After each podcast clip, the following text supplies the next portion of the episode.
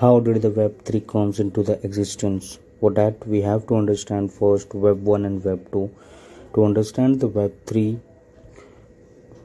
first we have to understand the history of the internet. Uh, basically the web 1 the web 1 the first version of the internet the web was static.